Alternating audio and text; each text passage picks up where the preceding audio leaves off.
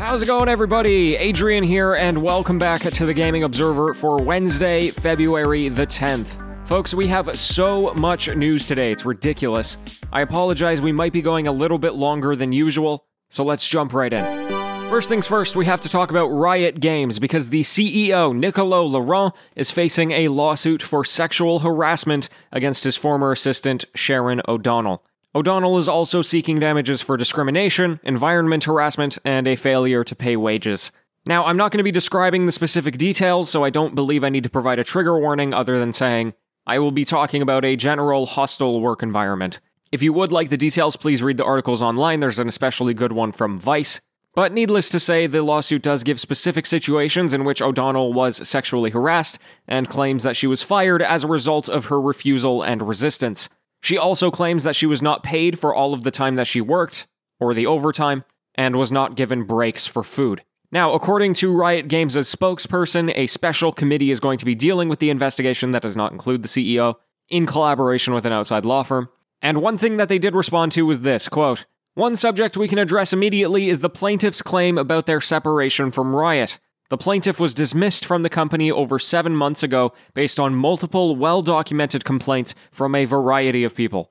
Any suggestion otherwise is simply false. End quote. You'll please forgive me if I don't believe them. This isn't the first time that Riot has come face to face with these issues, and the company is still in the middle of a gender discrimination lawsuit following a Kotaku expose in late 2018. They have tried to take it out of the courts multiple times. They tried to settle the case for $10 million, and then somebody else stepped in and said, wait a second, these plaintiffs actually deserve upwards of $400 million. And to the public, they've been emphasizing their improvements in workplace culture ever since. Obviously, today's lawsuit is going to be a major step back in that process. Of course, I'll keep you updated on these stories as they develop. CD Projekt has become the target of a cyber attack, which they made public on Twitter today. The hackers actually left a ransom note blackmailing CD Projekt, threatening to release all of the information that they acquired, which included information from accounting, administration, HR, etc.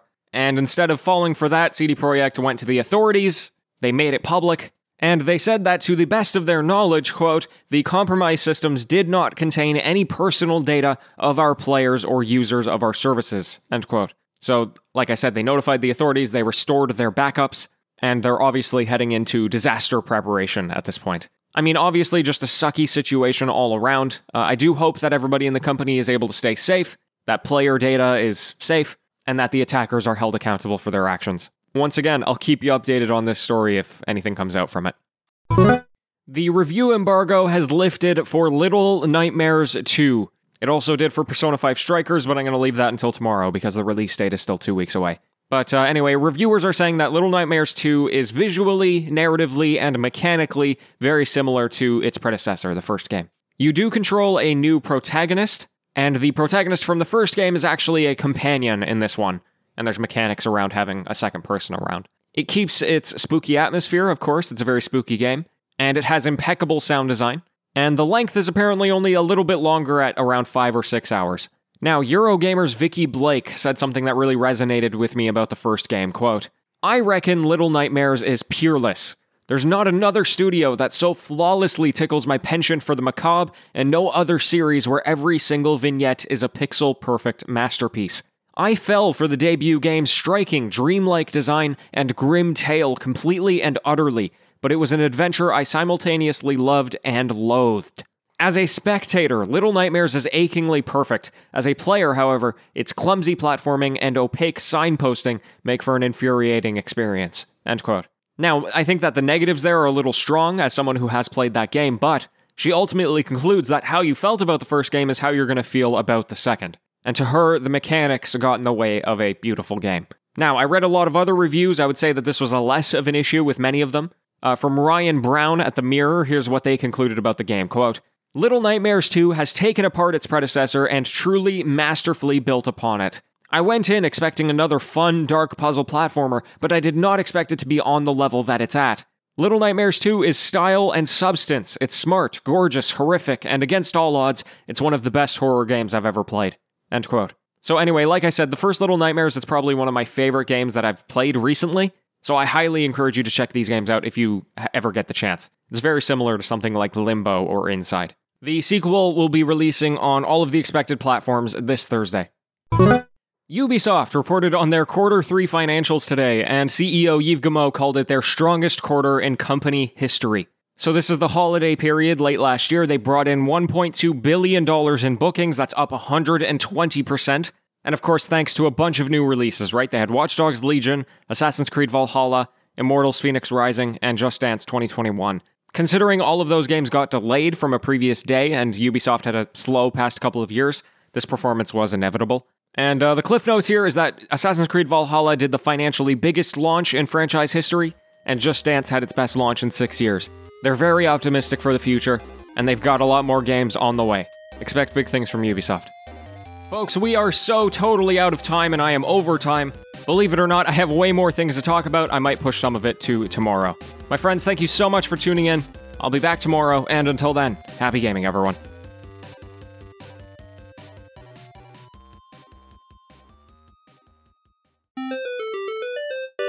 Hey, it's the TGO After Show. Could you tell that I was rushing there? God, there, there's even more to talk about. Hopefully, tomorrow will be a slow news day and I can just gently push some of those other stories forward. Maybe I gave a little bit more time to Little Nightmares 2 than I needed to, but I, I really did want it to get its due diligence because that was a tremendous game. There's some accessibility issues there. I think one of the one of the missions in that game requires audio cues, so that's a little disappointing, but otherwise, I mean, if you're looking for atmosphere, that's your game. And if you're looking for horror without, I don't know, it's not really, at least the first game, I wouldn't call it horror necessarily as much as it is just spooky. Because it, it has a, a like, uh, okay, never mind, I take it all back. It, it definitely is horror. But it's not my version of horror that like scares me when I watch movies and stuff. Like, I wouldn't call it scary, I would just call it creepy, I guess. And they really figured it out, you know? Like the sound and the visuals, the whole world is bigger than you by a matter of like a hundred times or something like that. And the characters are so like Tim Burton-y.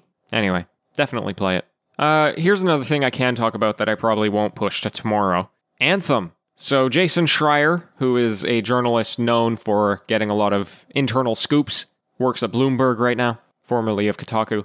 Uh, he has reported that Electronic Arts is going to be having like an internal meeting, and you know they've been working on Anthem 2.0 basically ever since it released and it was a disaster. And so they put 30 people onto fixing this game and making it I probably something profitable. Actually, I think Anthem was profitable. I think they made all their money back on that game, but obviously it was meant to be a game as a service and the PR wasn't very good. So anyway, they they've been working on this new version of the game for a while and now they're going to come together and say, are we going to nix the game totally or are we going to keep going and release it to the public?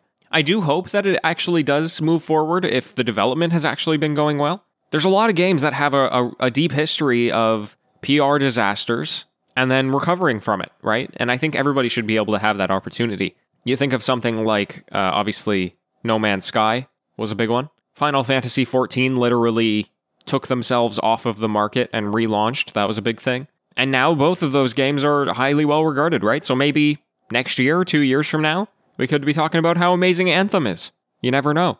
But hopefully they get that chance instead of just calling it quits. The reason I'm not talking about it on the new show is because I'll just talk about it when they make the decision, right? That's the more interesting bit. Uh, all right, folks. Thank you so much for being here. I won't take up any more of your time. Until tomorrow, farewell.